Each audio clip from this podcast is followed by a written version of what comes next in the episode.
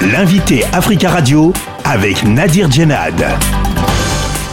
Didier Billion, bonjour. Bonjour. Vous êtes directeur adjoint de l'IRIS, l'Institut de Relations Internationales et Stratégiques, et vous êtes spécialiste de la Turquie. La communauté kurde de France est sous le choc après le crime raciste perpétré contre trois de ses membres à Paris vendredi dernier.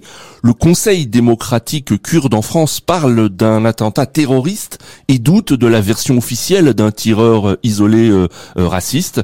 Comment expliquez-vous cette position des représentants kurdes de France? Il y a deux aspects. Tout d'abord, il faut se souvenir qu'il y a eu un assassinat de trois responsables de ce comité il y a maintenant près de dix ans, puisque nous allons commémorer ce tragique événement au mois de janvier, dans quelques jours.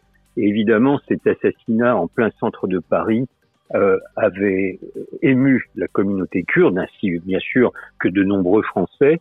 Et il est vrai que cet assassinat, à l'époque, avait des ramifications politiques et on soupçonne fort que les services secrets turcs n'aient pas été pour rien euh, dans euh, l'organisation de cet ignoble attentat. Dix ans plus tard, nouveau, nouveau drame humain, trois nouvelles personnes sont tuées, mais je pense dans un contexte totalement différent. Et les responsables du comité démocratique du Kurdistan en France font évidemment un rapport entre les deux ils sont dans le rôle de militants Alors selon le Conseil démocratique kurde en France, la situation politique en Turquie concernant le mouvement kurde nous laisse très clairement penser que ce sont des assassinats politiques avant d'ajouter que le président turc Recep Tayyip Erdogan et l'État turc sont derrière ces assassinats.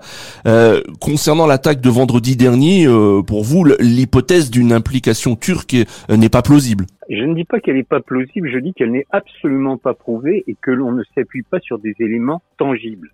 Or, dans une affaire de ce type, qui est encore une fois humainement tragique, quand même trois personnes décédées, assassinées en plein centre de Paris, il faut s'appuyer sur des éléments solides, sur des preuves.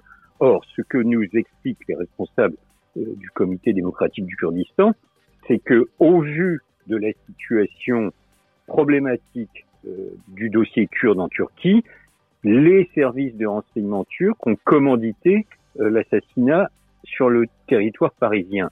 Mais le lien de cause à effet n'est pas établi à ce stade. Peut-être que l'enquête policière euh, va nous amener des éléments nouveaux, euh, je n'en disconviens pas, mais à ce stade, il me paraît bien, bien rapide que d'établir un lien de cause à effet.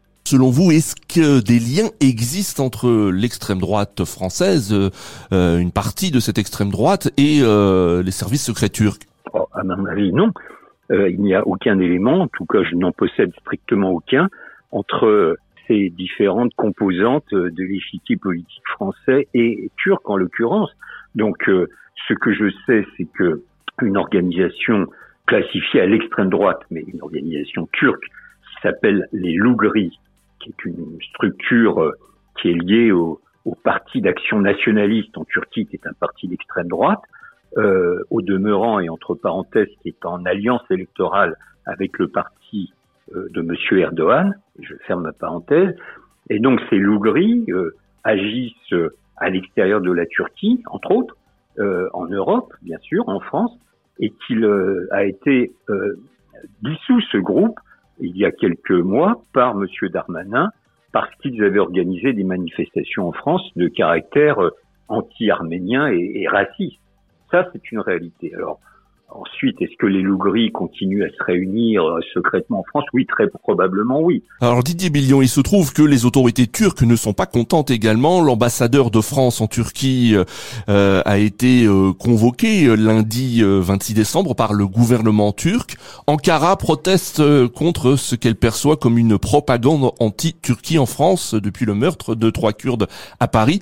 Assiste-t-on à une nouvelle crise diplomatique entre la France et la Turquie? Crise diplomatique, je pense que le mot est trop fort, mais de nouvelles tensions entre les deux pays. Nous nous rappelons que la relation entre la France et la Turquie avait été très dégradée, notamment au cours de l'année 2020, il y a bientôt trois ans, parce que sur de nombreux dossiers, la France et la Turquie avaient des positions diamétralement opposées. Pour mémoire, quatre dossiers principaux.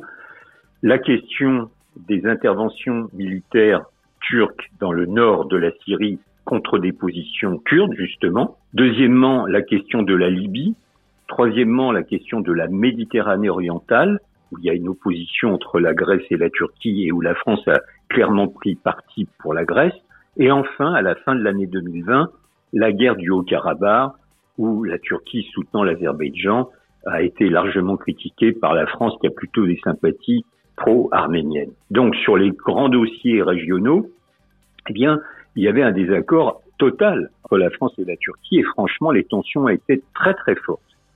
Il est clair que l'assassinat des trois Kurdes la semaine passée et surtout les manifestations qui s'en sont suivies, notamment euh, samedi dernier, euh, manifestations émaillées de violence, de slogans anti-turcs, anti-Erdogan, de slogans qui justement établissaient soi-disant la relation très claire entre l'assassin et les services de renseignement turcs.